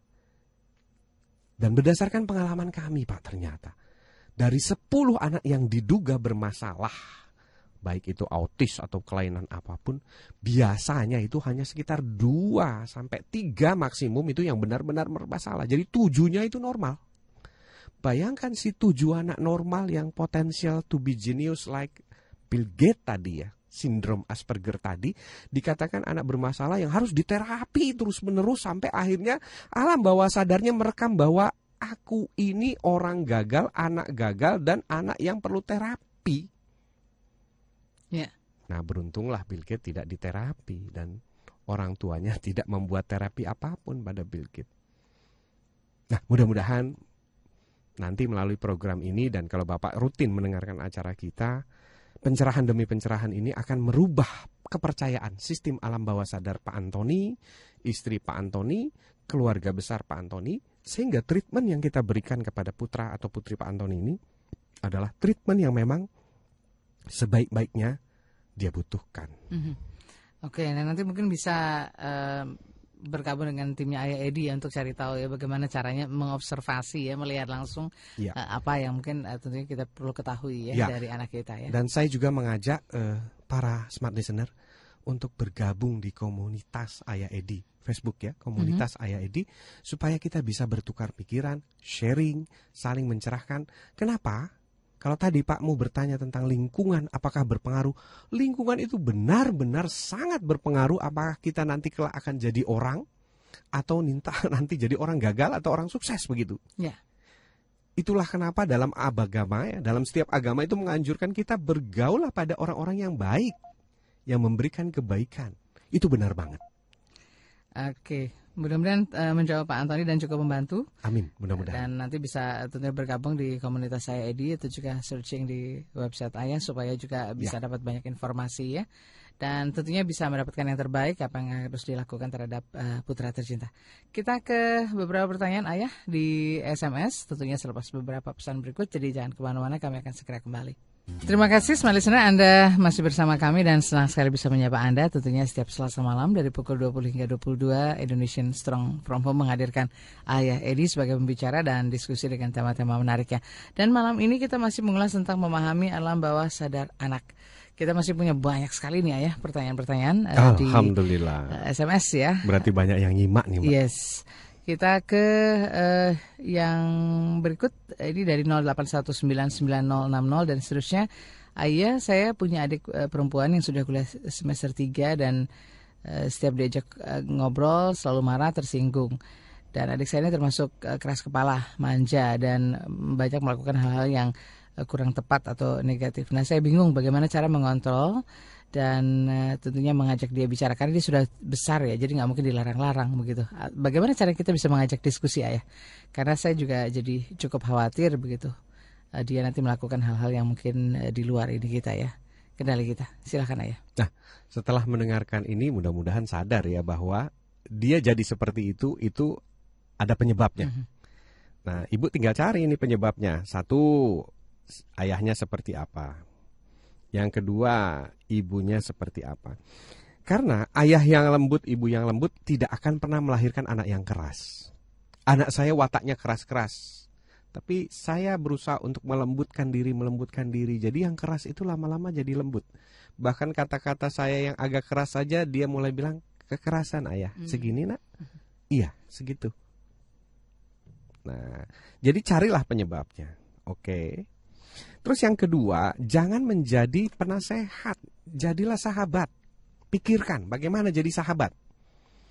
Kita kan punya sahabat. Yeah. Bayangkan apa sih sahabat itu? Sahabat itu adalah orang yang tidak pernah menyalahkan. Jadi kalau kita menyalahkan ya jelas dia tambah keras, hmm. tambah nggak mau bicara sama kita, tambah ini, tambah itu, semua yang negatif muncul semua karena itu sudah ditanamkan kan sejak awal dari bayi gitu. Iya. Jadi sekarang ini udah jadi alam bawah sadar, udah jadi program virus dalam otaknya. Jadi setiap kali itu terpicu dia tinggal keluar saja. Hmm. Jadi jangan lakukan pemicuan supaya itu nggak keluar. Nah kuncinya apa? Jadi sahabat. Ya. Memang ngomongnya mudah ini jadi sahabat, tapi prakteknya tidak semudah itu karena dia sudah seperti semen tuh udah jadi batu, Mbak. Mm -hmm. Untuk ngubahnya harus diukir. Sudah mengeras gitu ya. Persis. Nah, sahabat itu apa sih? Yang menyenangkan. Jadi kalau kita ini nggak menyenangkan, nggak akan dia mau terbuka. Mm -hmm. Sahabat itu apa sih? Yang kalau dia punya masalah kita berpihak kepadanya, bukan mau mendengarkan ya, ya. Mau mendengarkan. Jadi kalau misalnya dia punya masalah, kamu sih yang salah. Hmm. Wah, sudahlah jauh itu saya melakukan terapi terhadap anak-anak yang mogok sekolah. Ya, ucapan pertama di obrolan saya dengan teman-teman sahabat-sahabat kecil saya ini adalah, "Nak, sekolah itu tidak penting, Nak. Tidak penting. Banyak ratusan orang tidak sekolah. tapi sukses. Mau bukti dalam negeri, mau bukti luar negeri. Saya kasih contoh-contoh contoh-contoh. Jadi proven dulu orang yang mogok sekolah dibilang sekolah itu penting. Wow, itu berarti bertentangan kan? Waktu saya bilang nggak perlu sekolah, nah kamu bener itu, kamu nggak sekolah. Wah dia ngerasa ini orang aneh ini. Ini kawan saya. Terus semua yang dia lakukan saya benarkan. Bahkan saya punya teknik di mana kalau ada terapi bertiga, orang tuanya itu saya salahkan di depan anaknya. Jadi biar anaknya tahu bahwa oh ini orang ini kan dia baru kenal sama saya kan, belum tahu siapa ayah Edi kan. Yes. Oh ini orang berpihak kepadaku. Baru setelah orang tuanya saya usir keluar, uh -huh. dia curhat semuanya. Jadi saya tahu apa yang terjadi. Caranya, tekniknya ya. Nah, ya. Ini adalah teknik komunikasi bagaimana kita Strategi. berhadapan. Iya, termasuk contoh-contoh besar yang yang yang yang pernah saya hadapi macam-macam lah pokoknya. Berikutnya, kembali lagi bayangkan jadi sahabat. Kalau mendengarkan nggak usah pakai komentar. Ya dengarkan saja. Oh gitu ya, kok bisa gitu ya. Hmm. Kalau dia menyalahkan ibu, ikut salahkan ibu supaya dia tahu bahwa oh kakak ini berpihak ke aku. Jangan kita bilang, ya namanya juga orang tua maklumi aja. Nanti setelah dia merasa kita sahabat dan dia berhenti ngomong, pasti dia akan bilang, menurut ayah gimana baiknya? Itu anak-anak yang saya konseling. Saya nggak pernah nasihati sebelum dia bilang, menurut ayah sekarang harus gimana saya? Karena begitu semuanya sudah tertumpahkan keluar isinya semua udah dimuntahkan, dia kan kosong. Habis begitu dia akan minta kita jalan keluar. Nah, pada saat bicara seperti itu, jangan menasehati, cerita masa lalu kita, cerita ini kita. Nah, ibu atau bapak atau kakak, mm-hmm. nah, coba tolong cari buku saya yang berjudul Mendidik Anak Zaman Sekarang. Ternyata mudah loh, diterbitkan oleh Tangga Pustaka. Nanti coba ketik ya www di Google ya www.ayahkita.com. Mm-hmm. Nah, di situ ada contoh bukunya, di bawah ada kontak personnya, coba beli langsung ke penerbitnya atau join di Facebook komunitas Ayah Edi, kemudian cari Karima Facebook Karima Edukasi. Mm -hmm. Nah, Karima Edukasi ini punya stok buku-buku saya. Jadi beli langsung via pos ke Karima. Nah, praktekkan itu jangan cuma dibaca tapi praktekkan karena banyak ibu-ibu yang di situ sampai menuliskan saya ini ayah sebelum ngomong sama anak ini latihan dulu di kamar nih pakai buku ayah karena di situ dialognya diajarkan di situ baru nanti kita latihan sampai benar-benar kita coba berulang-ulang sampai dia jadi sahabat kita. Mm -hmm. Kalau kita tulus dan bersabar mau melakukannya, pasti dijamin lama-lama dia akan terbuka dan dekat sama kita. Kasus-kasus besar sudah saya tangani kok gitu. Hanya masalahnya kita perlu kesabaran, mm -hmm. uh, perlu keikhlasan dalam menangani ini, sampai akhirnya dia merasa bahwa ini orang teman saya. Dulu pernah satu mbak, ada seorang anak yang sudah 10 kali diterapi dengan berbagai macam terapis ya. Saya yang ke-11. Jadi begitu masuk ke ruangan saya, anak ini langsung nunjuk muka saya. Ini orang siapa mama? Ini orang siapa lagi nih? Siapa lagi nih orang? Hmm. Gitu. Jadi saya ditunjuk-tunjuk gitu ya, cuma senyum-senyum saja. Saya bilang, Mas, Mas boleh masuk. Mas nggak harus masuk nggak harus bicara sama saya, Mas boleh keluar, tapi saya mau bicara sama ibu Mas. Ini penting untuk masa depan Mas. Mas boleh dengar, Mas boleh tidak dengar. Ternyata dia ngintip-ngintip sambil dengerin, Mbak. Ya ibunya saya sadarkan sampai nangis sampai bertobat di depan saya itu kejadian yang luar biasa ya mbak anaknya dengar mbak masuk ke dalam baru akhirnya mau dialog sama saya. Kenapa? Karena dia lihat saya betul-betul apa ya kalau dalam tanda kutip itu dalam teknik mm -hmm. komunikasi itu membantai ibunya dan orang tuanya untuk membuka pikiran bawah sadarnya terhadap kesalahan-kesalahan yang dilakukan sampai ibunya nangis, bertobat, anaknya ngintip. Baru akhirnya dia berpikir bahwa ini orang yang hitam, bulat ini ternyata bersahabat dengan aku loh gitu. Sampai akhirnya dia mulai mau bercerita dan sebagai dari anak yang diduga autis dan kerjanya hanya bertengkar. Waktu itu kan pernah kita hadirkan yes, ya di Smart FM. Sekarang masuk fakultas kedokteran. Luar biasa. Hmm. Ya, ya, ya, yang ya, ya. tadinya nilainya do re mi hmm. orang tuanya cerita do re mi ya. saya tahu dari orang tuanya itu nilai do re mi itu hmm. satu dua tiga sekarang delapan sembilan sepuluh delapan hmm. sembilan sepuluh Hebat ya, luar biasa sekali. Ya. Itu mungkin setelah kita merubah cara pandang kita dan komunikasi Persis, kita. Persis, ya, makanya saya tulis buku itu.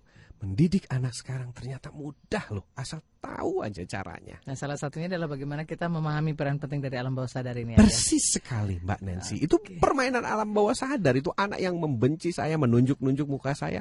Kalau saya emosi tersinggung, apa jadinya? Mm -hmm. Saya enggak, tersenyum. Saya tahu ini yang sedang bermain adalah alam bawah sadarnya, karena dia pernah diterapi sampai ke LSB, apa SLB, mm -hmm. sekolah luar biasa. Jadi jelas dia sangat traumatik dia sangat membenci yang namanya terapis. Mhm. Oke, semoga menjawab. Terima kasih sudah diskusi dengan kita. Kita ke Pak Lembang, rupanya di ke Pak Lembang ada pertanyaan dari Pak Kusnan ya. Eh, waktu kapan yang paling tepat ayah untuk masuk ke alam bawah sadar anak untuk bisa menanamkan nilai-nilai positif eh, dan supaya mudah dipahami oleh anak? Lalu perilaku apa saja yang perlu dihindari supaya di kemudian hari anak-anak ini menjadi anak-anak yang eh, berhasil? Anaknya usia berapa nih? Wah ini nggak dicantumkan ayah data-datanya ya. Kalau satu sampai tujuh tahun, setiap hari dia ada di alam bawah sadar. Satu sampai tujuh tahun ya. Mm -hmm. Ya, 7 sampai 13 tahun dia mulai masuk ke alam beta. Ya. Tapi mayoritas masih alam bawah sadar. Ya. Nanti setelah SMP menuju SMA, dia mulai memasuki alam sadar. Jadi alam bawah sadarnya terbentuk, alam sadarnya juga terbentuk. Makanya di SMA itu sudah mulai sulit diubah, apalagi kuliah. Seperti itu. Nah kemudian, kalau seandainya kita di multi usia anaknya ada beberapa. Kapan sih saat yang paling tepat untuk masuk ke alam bawah sadar? Saat rileks nyaman. Jawabannya itu. Rileks hmm. nyaman. Rileks nyaman itu kapan saja terjadi. Misalnya kalau harian itu ya pada saat dia mau tidur ya. santai, badan bersih, udah agak ngantuk-ngantuk. Mm -hmm. Nah itu biasanya pesan-pesan moral cepat ditangkap, terutama apabila anak kita kita sering dongengkan. Terus yang berikutnya kalau kita ada acara keluarga, camping bareng, pergi ke pantai bareng, saat nyanyi-nyanyi bareng, itu alam bawah sadarnya lagi terbuka. Ya. Ya, jadi kalau kita ngobrol-ngobrol santai terus masuk ke ini ini ya biasanya masuk itu ke hati. Mm -hmm. Nah, itu adalah posisi relax nyaman. Jadi gunakanlah setiap posisi relax nyaman untuk bicara-bicara yang sifatnya sugestif ya. Mensugesti anak kita. Tapi melalui obrolan-obrolan yang cara dialognya itu saya tuangkan di buku tadi itu. Memang bukunya sudah agak sulit dicari di toko -hmm. buku ini karena sudah lama sekali mungkin hanya di ada di penerbitnya. Seperti itu. Oke, Pak Kusnan semoga uh, membantu dan menjawab. Dan yang paling penting adalah teladan kita juga ya, ya itu akan nanti bisa diserap ya di memori alam bawah sadar. Persis, Mbak Nancy jawaban Mbak Nancy tepat sekali karena begini ya, alam rileks nyaman itu kan kita nggak pernah duga kapan datangnya ya. Karena kan yang merasakan si anaknya iya. langsung, yeah. bukan kita. Kita mm -hmm. hanya bisa menduga-duga. Oh, kalau mau tidur itu biasanya dia masuk ke alam rileks mhm. nyaman. Mm -hmm. Belum tentu juga kalau dia dibebani oleh PR besok mau UN itu nggak masuk itu rileks nyaman dia. Langsung hilang. Gitu langsung gitu ya. hilang. Sama seperti misalnya kayak kita mau piknik bareng sama mm -hmm. keluarga. Ternyata sebelum piknik berantem dulu tentang lokasi kan. Mm -hmm. Itu juga nggak masuk rileks nyaman. Jadi cara yang benar adalah teladan tadi seperti Mbak Nancy. Jadi kapan pun anak kita rileks nyaman, dia melihat kita dalam keadaan contoh yang tepat buat hmm, dia. Contoh yang positif ya. Baik, dan saya juga sudah harus harus melihat uh, keadaan ini maksudnya lagi. Oke, kita juga masih uh, punya beberapa uh, pertanyaan dari uh, tema kita yaitu tentang memahami alam bawah sadar dan nanti juga kita minta ayah memberikan konklusinya apa yang sebetulnya mungkin perlu kita pahami sehingga kita juga bisa uh, mengerti peran dari alam bawah sadar kita dan memanfaatkannya dengan sebaik-baiknya itu menjadi hal-hal yang positif dalam hidup kita. Jangan ke mana-mana, kami akan segera kembali. Baik, kita ternyata sudah sampai di sesi yang terakhir dan semoga juga ini bisa uh, menjawab dari beberapa pertanyaan kita dari beberapa sesi yang sudah ada ya ya. Uh, ini mudah-mudahan sudah bisa mewakili mungkin walaupun mungkin belum keseluruhan ya, ya. pertanyaan yang ada. malam ini juga siarannya direkam nih. Ya betul. dan bisa nanti didengarkan kembali siaran ulangnya. Kita ke Bunda R uh, di Jakarta rupanya ini ya di 9967 dan seterusnya ayah help me waduh saya tidak bisa menghilangkan perangai saya yang marah meledak-ledak di depan nah, itu diganti saya. itu diganti itu oh. alam bawah sadar itu begitu kita bilang saya tidak bisa mm -hmm. mulai malam ini diganti saya akan bisa Yes. Karena itu alam bawah sadar itu. Kalau alam bawah sadar tidak diubah, kita tidak akan bisa terus. Saya sama ibu sama, saya dibesarkan di daerah keras, orang tua keras, kemudian lama saya menjadi orang yang keras. Mm -hmm. Saya disadarkan oleh ilmu NLP bahwa begitu sih kita bilang bahwa saya tidak bisa, nah, maka otak kita akan terus bekerja. Tidak bisa, tidak bisa, tidak bisa, tidak bisa. Mm -hmm. Tapi begitu ibu yakin saya bisa, saya pasti bisa, saya akan bisa, saya akan segera bisa, walaupun satu demi satu, tahap demi tahap. Itu yang saya lakukan bu, terapi tiga tahun ada mappingnya ya, mapping sifat-sifat dasar kita, apa kekurangan kita mhm. termasuk mm -hmm. emosional tadi setiap hari bu. Jadi kalau misalnya sehari kita marah 10 kali, nah target kita jadi sembilan setengah kali lah. Yang ke 10 marahnya agak lembut, terus 9, terus 8, terus 7, terus 6, terus 5 sampai sekali nggak marah. Oke. Okay. Nah, pertama, kalau misalnya nggak bisa di semua tempat, paling tidak di rumah dulu. Kalau nggak bisa di rumah, paling tidak di kamar dulu. Jadi mulailah dari hal yang kecil, setahap demi setahap, lama-lama kita besar. Sampai akhirnya bisa di depan setiran. Jadi yang paling hebat itu kalau kita di setir itu udah nggak marah itu, top banget itu. Okay. saya menuju ke sana, gitu. Tapi di rumah itu sudah sangat langka sekali yang namanya marah itu. Oke. Okay. Bunda R mudah-mudahan bisa membantu. Jadi memang harus dimulai dari keterbukaan kita dulu ya terhadap diri kita ya. ya, ya. Nanti malam sebelum tidur, ibu langsung di liar-liar ya mata udah mau ngantuk ngantuk ngantuk ngantuk ngantuk lah lakin saya pasti bisa saya pasti bisa saya pasti bisa ayah Edi bisa saya pasti bisa uh mhm. -huh. karena ayah Edi sama seperti saya uh mhm. -huh. dia bukan ahli dia bukan siapa-siapa uh mhm. -huh. dia ayah biasa uh -huh. dan saya juga ibu biasa jadi pasti bisa uh -huh. Oke, sekarang saya juga bisa terima telepon lagi. Ya. boleh, boleh, boleh. Sudah ada lagi penelpon terakhir kita uh, untuk siaran malam ini. Selamat malam. Hmm, malam Mbak Nancy. Selamat malam Ibu. Boleh langsung Ibu waktunya uh, soalnya tidak terlalu ayah. panjang dari siapa di mana? Dengan Santi di Depok ayah. Iya Bu Santi silakan. Uh, uh, saya semakin mendengar tema ini saya semakin terbuka lagi. Uh, jadi intinya uh, saya akan merubah alam bawah sadar saya. Wah luar biasa. Mengenai tangan. anak saya Irsat ya ayah. Oke. Okay. Cerebral palsy uh, mungkin selama ini setelah dia putus dari terapi, saya kan selalu menghukum diri saya, dia akan jadi seperti ini jelek karena saya, karena mm-hmm. saya, karena mm-hmm. saya. Yeah. Uh, uh, saya mengabaikan dia, uh, tidak bisa ikut begini, begini, begini. Sekarang mulai sekarang uh, bukan sebenarnya bukan mulai dari sekarang, dari mulai minggu lalu juga saya sudah mulai berubah dia sudah sudah tampak lebih tenang, lebih enak ya ya. Ibu Jadi, baca buku biografinya Helen Keller ya. Ini ini rekomendasi ya. saya Helen Keller. Kalau tidak ada Helen Keller, buku Hi Ahli. Hi Ahli ya. ya. Bukunya Hi Ahli. Ibu belajar ya. dari orang tuanya Hi Ahli yang anaknya Down syndrome, kemudian ya. tangannya cuma punya dua jari, oh, yang kemudian iya, iya, tulangnya iya. itu tulang rawan. Ya. Nah, yang dia lakukan cuma itu mengubah alam bawah sadar sehingga sistem DNA-nya ahli itu mengubah dirinya sendiri menjadi anak normal. Itu ajaib, ya. Dan memang ya. keajaiban itu terjadi hingga saat ini. Betul ya. Oke, okay, baik. Saya berterima kasih sekali dengan ayah ya. Terus sekarang untuk si kembar saya, saya juga sudah mulai bisa mengikutinya dia dan saya juga marah saya sudah berkurang. Mereka sudah bisa mengontrol saya ayah. Okay. Alhamdulillah. Kalau ibu berdoa saya boleh nggak titip satu doa? Iya boleh. Tolong doain saya sehat, panjang umur. Amin. Amin. Ya. Baik Bu Santi. Ya, itu saja. Terima kasih. Terima kasih. Ya, selamat malam. Waalaikumsalam ya, warahmatullahi Kita lanjut lagi ya. Sekarang masih ada satu pertanyaan lagi dari 0878182 dan seterusnya. Uh, Ayadi dan Mbak Nancy, saya ini punya seorang anak yang pendiam dan sekarang umurnya sudah 18 tahun. Tetapi saya terkejut sekali ketika dia menulis uh, dan mengungkapkan bahwa mama nggak ngertiin saya, saya kesepian, mama dan papa serta adik sibuk masing-masing. Nah, gimana nih ayah? Soalnya memang waktu saya dan uh, suami juga cukup padat begitu ya dari pagi mal hingga malam sehingga juga jarang bisa ketemu dengan baik. Nah, apa yang perlu dilakukan mungkin ke depannya? Ya, baik. Bu siapa tadi? Tidak ada namanya. Ya, Bu, siapa uh, pun yang ada di sana begini Bu ya. Pertama, jadikan ini momentum. Ini adalah momentum yang diberikan Tuhan. Apa sih momentum? Momentum itu adalah sebuah kesempatan untuk berubah. Nah, ini diberikan Tuhan. Ini tidak kebetulan. Ibu SMS ke sini dibacakan oleh Mbak Nancy itu juga bukan kebetulan karena Mbak Nancy pilih-pilih yang dibaca itu. Mm-hmm. Nggak banyak semua sekali. karena banyak sekali. Oke. Terus yang kedua, Bu, ini cepat saja waktunya ya. Uh, tolong nanti ibu mencoba mengubah alam bawah sadar bahwa yang penting dari keluarga ini adalah ya keluarga. Betapapun waktu, betapapun uang. Terus sadarilah bahwa waktu itu sama antara presiden, wakil presiden, hingga karyawan dan pembantu semuanya sama 24 jam. Tapi bagaimana kita mengelola yang 24 jam ini yang menjadi berbeda. Nah, berikutnya adalah kenapa saya sebut ini momentum?